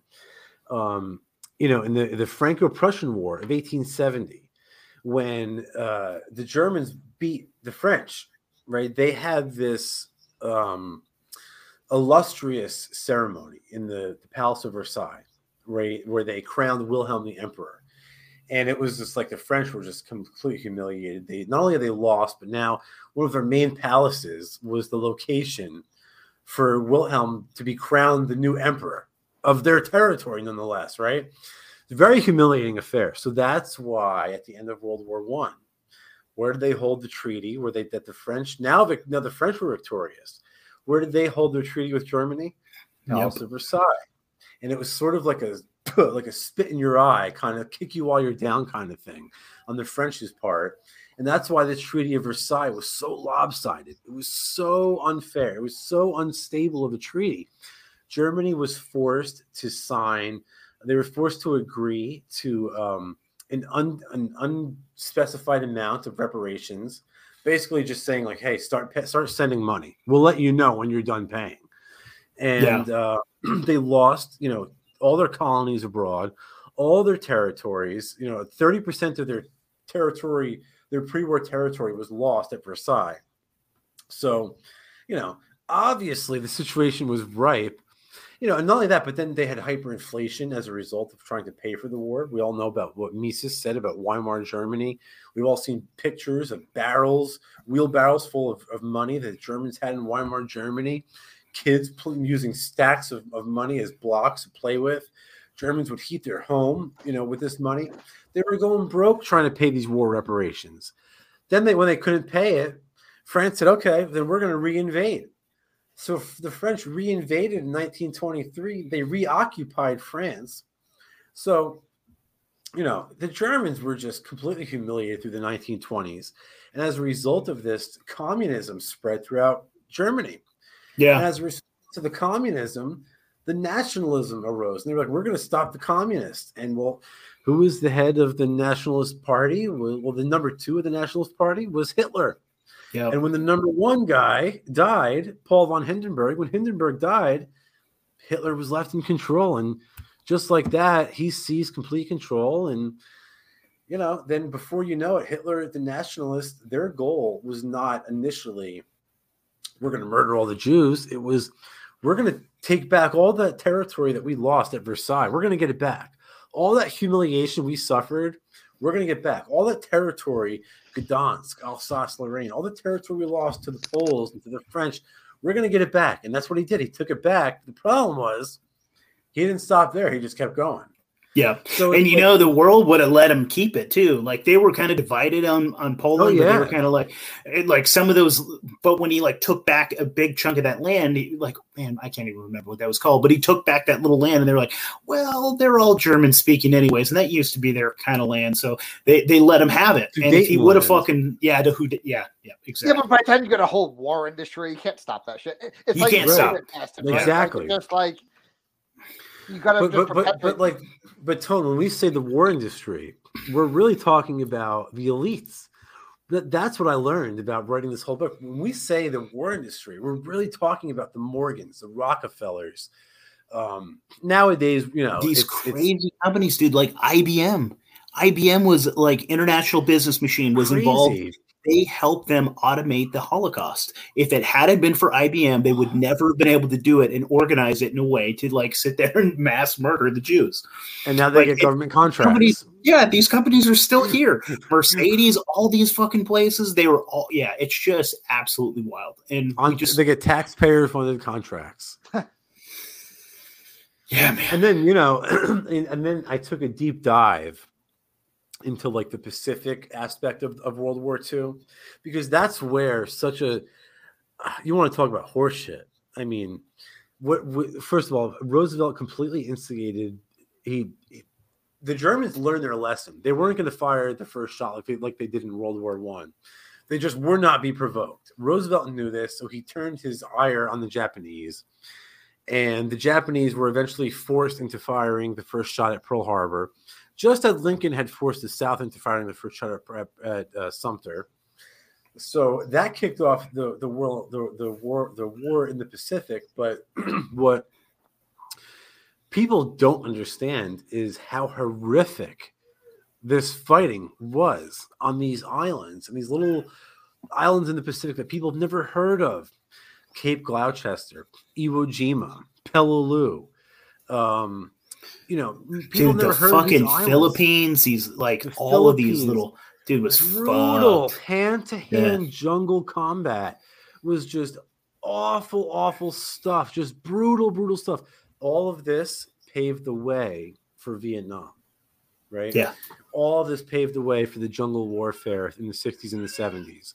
So it's like, dude, and World War Two in the Middle East, the way that England divided things up, set it up for what we did in like in Iraq. Yeah, one thousand percent. And I traced. I have a whole chapter about how we wound up in the Middle East. I blame the British Empire for all of it. Like I can go back. Like I can be like that crazy guy with all the like the red strings. You know what I mean on the on the it's fucking true, board. Though. Yeah, it's you true. can you can trace back the it's British true. Empire for the almost British, every modern problem. The British promised the same little spit of land to the Jews, to the Zionists, to the Jews, to the Palestinians, them, to the French, then, to the right, Russians. Exactly. They promised all of them just to try to keep them in the war. Yeah. And there's this great, um, if anybody's ever seen uh, the movie Lawrence of Arabia, it's, it's yeah, it's, or, that's fucked, there's, man. There's another. Lawrence didn't movie. want to do that. If you if you historically look at it, he knew he was like betraying the fucking all the Arabs because he like became one of them almost. And they like right. they had a different type of like system, dude, where they like literally your word meant something because they like and so they believed Lawrence when he said because he was kind of like the ambassador. And yeah. he like, and he was like working with them, and he was saying like, "Yeah, if you turn against your Ottoman rulers, if you fight for us, and you get, you know, if you're too, right. anyways, yeah, we yeah. promise you this, we promise you this land." And they were fucking liars. Not only that, the British but, are fucking liars. Not only that, but as a result of um, U S nuclear capabilities, right, and which is a whole other story that I cover. It's just horrendous the way Harry Truman deployed a nuclear bomb on not one, but on two civilian populations. And I, I go through in the whole book how he did not do it for wartime necessity, as he, as he, you know, tried to convince the public, but rather for diplomatic purposes. He did it so that he would have the upper hand with the Soviets in post-war negotiations. And that diplomatic imbalance created the Cold War, which... Like, in other words, Roosevelt's relationship with the Soviets was based on skepticism.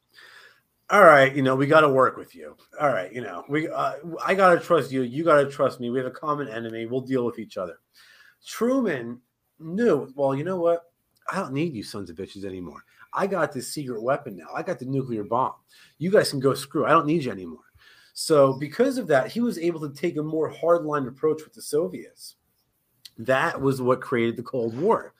And that, because of the Cold War, eventually in the nineteen eighties, the Soviets wound up in Afghanistan because they thought that this would be a good, you know, if, if we can, you know, control Central Asia, not only will this be a good buffer against U S interference or U S intervention into the Soviet mainland, but maybe one day we can even extend our way down to Pakistan, where we could have a, a warm water port for the first time.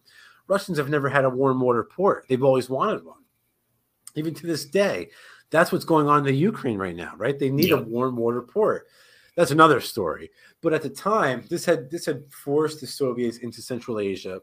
And, and as a result of the World War Two nuclear capabilities, the imbalance that that created, that that led to eventually, eventually, long-term, nineteen eighties, it led to the Soviets in Afghanistan, which eventually, before you know it, if, if you guys have ever seen the movie Charlie Wilson's War, the U S began covertly uh, trickling weapons into Afghanistan to certain mujahideen. One of these mujahideen happened to be some guy by the name of Osama bin Laden.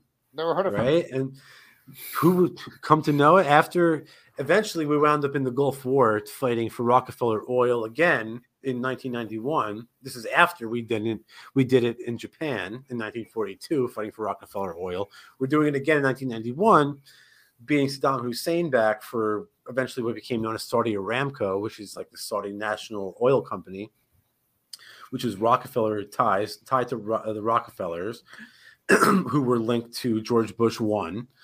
So we wound up in the Middle East by all these, by the British promising shit to have the people they shouldn't have, by the Soviets. We're fighting the Soviets, and, and we wound up in, in the Saudi Peninsula because of Rockefeller oil. So all these different reasons conglomerate into the U S presence on the Saudi Peninsula.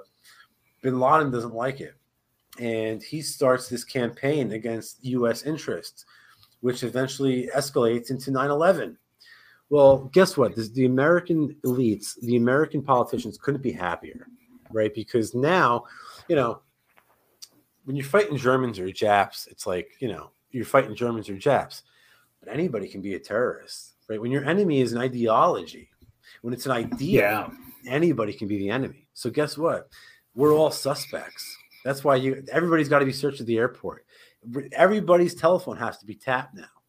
It just gives them an excuse to do whatever they want, carte blanche. And that includes murdering civilians, like we were talking about earlier. On Wilde, yeah. Or his kids. And it includes locking up journalists, like Julian Assange. Or exiling people who uh, reveal shit, like Edward Snowden. Or prosecuting Chelsea Manning. Or these people. It's just... One thing leads to another, and you know now we're we live in this pseudo-fascist, corporatist police state, where you know people get locked up for. By the way, all that all that military equipment, eventually, like the war becomes unpopular, and we switched to drone warfare, and eventually all that surplus military equipment. Now that we're using drones, where does it go? Ends up on our streets, man. Yeah, all these police departments, these little tiny towns of ours that have like, I don't know, ten thousand people in it. Why do they have like a fucking tank and a SWAT team? Who's it going to be used on? Who needs a Who? fucking tank? Domestic no, terrorist. Bin Laden's not in small town America. You are. You know what I mean? Exactly. Yeah. Come on, we are. So it's, it's y'all like, Qaeda now. Yeah. Bob Higgs. That's what it is, best. man. He goes, all wars eventually come home. And uh, yeah. I think clearly that's what's happened with the war on terror, obviously. You know, I mean, there was a there was a video not too long ago in Florida of some guy getting pulled over in a Bearcat. He got pulled over by a guy in a tank. I mean, come on. Is it it's Ron Paul saying, right? It's like uh, terrorism is the price of empire. Yeah, yeah. right. It's it's it's. And, you know, another good quote he had that I quote him in the book is he says that it's no coincidence that the century of warfare coincided with the century of central banking. Yep. Because without these Kabbalists funding this nonsense, it never would have been possible. Yeah, one hundred percent. And, and not only that, but, without but fractional they... reserve banking, without getting off of the gold standard and having like money that actually meant something, we'd never been able to pretend that we went to the moon, and we'd never also be able to like build these crazy, yeah, like nuclear weapons programs they, and all this crazy shit. They they, they bankroll these wars, and they cre- yeah. and, and this it, it creates this um, you know, the boom bust business cycle that Mises talks about and all this stuff. And eventually it comes back to bite you in the ass in the form of a recession. Well, that recession is then used as another emergency another crisis. Like, so again, let's print more money earlier, and send everybody checks with TARP and bailout for bankers and, you know, airlines and everybody else. Yeah, it's a but, big scam. Yeah, but during that recession, we get to buy up all the assets, so we have to have the recession. That's, you know, it's a scam, and guess what? We're on the wrong end of the stick. You know? It's a great scam. It's a, well, it's yeah, it's a pattern to it for sure. But it it almost seems like they're getting to the end of the rope at this time, because you see them all, dude. They're like cashing out, and there's like major like uh, members of government that are like stepping down, and like it just like they they know they know that like the game is up at this point. Like I I think that like you you're watching it crumble, and they're going to be. I'm actually talking to somebody pretty soon. We're going to be talking about C B D Cs and things like that, about these central bank digital currencies and right. how they're, you know, like they're they're going to get off the, the dollar at some point because they destroyed the system. You know? That is the, the C B D Cs are the worst, because it's the worst. That's gonna that's gonna help them target. So you know, the problem they have with this, all these stimulus injections is like they have to keep this Ponzi scheme going. So they have to eventually, like every now and then, they have to like do fresh injections of capital to keep. It's almost like a like a junkie, rather than going through withdrawals, has to take a shot of dope in the arm, right? So it's like every now and then they have to take a shot of dope. That, well, every now and then the, the Federal Reserve has to inject the economy with a shot of capital, and um, they can't have you spending that capital on hard assets like gold or real estate or, you know, guns or something like that. They need you to go out and consume, go to Applebee's, go to the bar, buy, you know, go to the movies, you know, consume, consume, consume, keep, keep, you know, all these, like keep the whole Ponzi scheme, like keep these employees alive, keep that service sector economy going. And if they have the C B D Cs, then you can get a little notification on your phone, and they can say, uh, you know, congratulations, we've just given you five thousand dollars, but it can only be spent at Target or the movies. It can't be spent at yep. the gun shop, can't be spent at the, you know, Coinbase. It can't be spent, you know, at the, you know, buying gold or anything like that. And that's, well, how, that's, I think that's one step towards that too is like, so the government can't like, technically, the government can't tell you you can't buy guns, right? Unless you're a felon, and then they can take those rights away from you. That, that's one I love to give to conservatives. It's like, so our rights are God-given, right? Oh, right. So felons should be able to have guns too, right? Because that's a right to self-defense, and then they lose their mind. But anyways, God took their rights, you know? Yeah. Well, yeah. Uh, they lose it. Uh, but so that's the other thing. So, uh, God damn it, what was I going to say? Okay, so... Okay, so that's how the government uses companies like uh, Visa and MasterCard and this and that and the other, because they're attacking gun companies even more. So, like, right. they're just denying transactions. So, like, I can try to go in and, like, use my debit card to go and buy a fucking gun. And I, I'm hearing about, like, big major companies going, like, no, we're not going to do that transaction because oh, yeah. we don't – we there's gun Dude, control. I mean, we need gun control. Look what they did in Canada with the truckers. one hundred percent. They were, they, were, they were seizing bank accounts for people just who were protesting. Yep.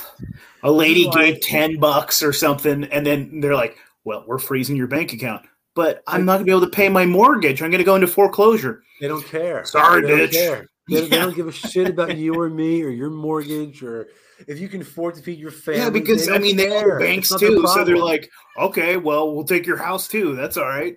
they they just don't – this is what people don't understand. It's like they don't give a shit about you. It's like the quicker people understand that, the better off we're all going to be. Like dispense with that fiction, people. They don't care about you, not even a little bit. Right. If Nancy portfolio, if Nancy Pelosi's portfolio can go up by ten percent to sacrifice, you know, everybody who you know and love, guess what? See ya. That's gone. Yeah. That's it. So she can afford more eyebrow injections and twenty dollars yeah. ice cream pops. And it's insane. Yeah. Crazy. Uh, all right, brother. We've had you on for quite a while. I think it's late where you're at. Uh, I have Man. been rambling. I apologize. Oh, I love it, dude. No, this is this is what we do on here. I, you got I me like going. Having, yeah, it's good. I blame this you is guys. What we do. uh, brother, what's the name of your new book that's coming out? Um, I'm going to call it The American Experiments, and the subtitle is probably going to be something along the lines of like what your public school history teacher won't tell you or something like that. Hell yeah. Um, it should be out another month or so, I'm hoping. Like so maybe like yeah, beginning dude. of November. Yeah. Yeah. Dude, I definitely want to read it. And when it's out, we'll buy a couple copies and we'll do another hell giveaway yeah. to, our, to our audience. Absolutely. So. Let's do it. Fuck yeah. Well, dude, I appreciate you. Uh, this was a hell of a lot of fun. Uh, Sal, do you have any other plugs you want to do? Like uh, three D printers go burr? I mean, we're almost getting to the burr. end of that, right? Uh, three D printers How is that going to affect you? What's that? The new, like, where – didn't dipshit say there's going to be some ghost gun ban-y thing? Like, we talked about that a little bit. Has any of that even come into – He can go fuck himself. Yeah. I mean, this is, this is black market anarchism. Yeah. He can go oh, fuck one hundred percent. Himself. But, like, isn't he, like, making it illegal to sell, like, partials and stuff? Like, and maybe. I have no uh, idea. Fuck I'm still selling them for crypto. Good. Good. I still got pure, pure cash. If you want to buy them and you want to purchase one without having to access a K Y C payment platform, so there's no record of it, the government can. So Visa or MasterCard can't prevent that sale. So I'm your guy. three D print go bird dot com. Other than that, um, agora threads dot com for libertarian anarchist apparel. My current book out is Anti-Politics, which we've spoken about before. The new one should be out in a month or so. It's called The American Experiment. Check that out, too. And that's about it, man. Hell yeah, dude. And, Tony, I'm I'm excited to fucking read your little book. And when yeah. we're done here, I'll send you the Sasquatch documentary so you can check that out. It's a quick, awesome one. It's, it's like thirty minutes long, and it's fucking legit. Hell yeah. Please do. Okay. And what's that called again, too? Uh, The Search for Psychic Sasquatch. It's a fun one, man. I got that, and I got down. to bring my fifteen-year-old son with me, which was a lot of fun. Nice. I took him out awesome. in the woods and we went hunt for Bigfoot. Awesome. All right, gentlemen, thank you so much. I'm going to hit the outro. Have a good night, guys. Okay.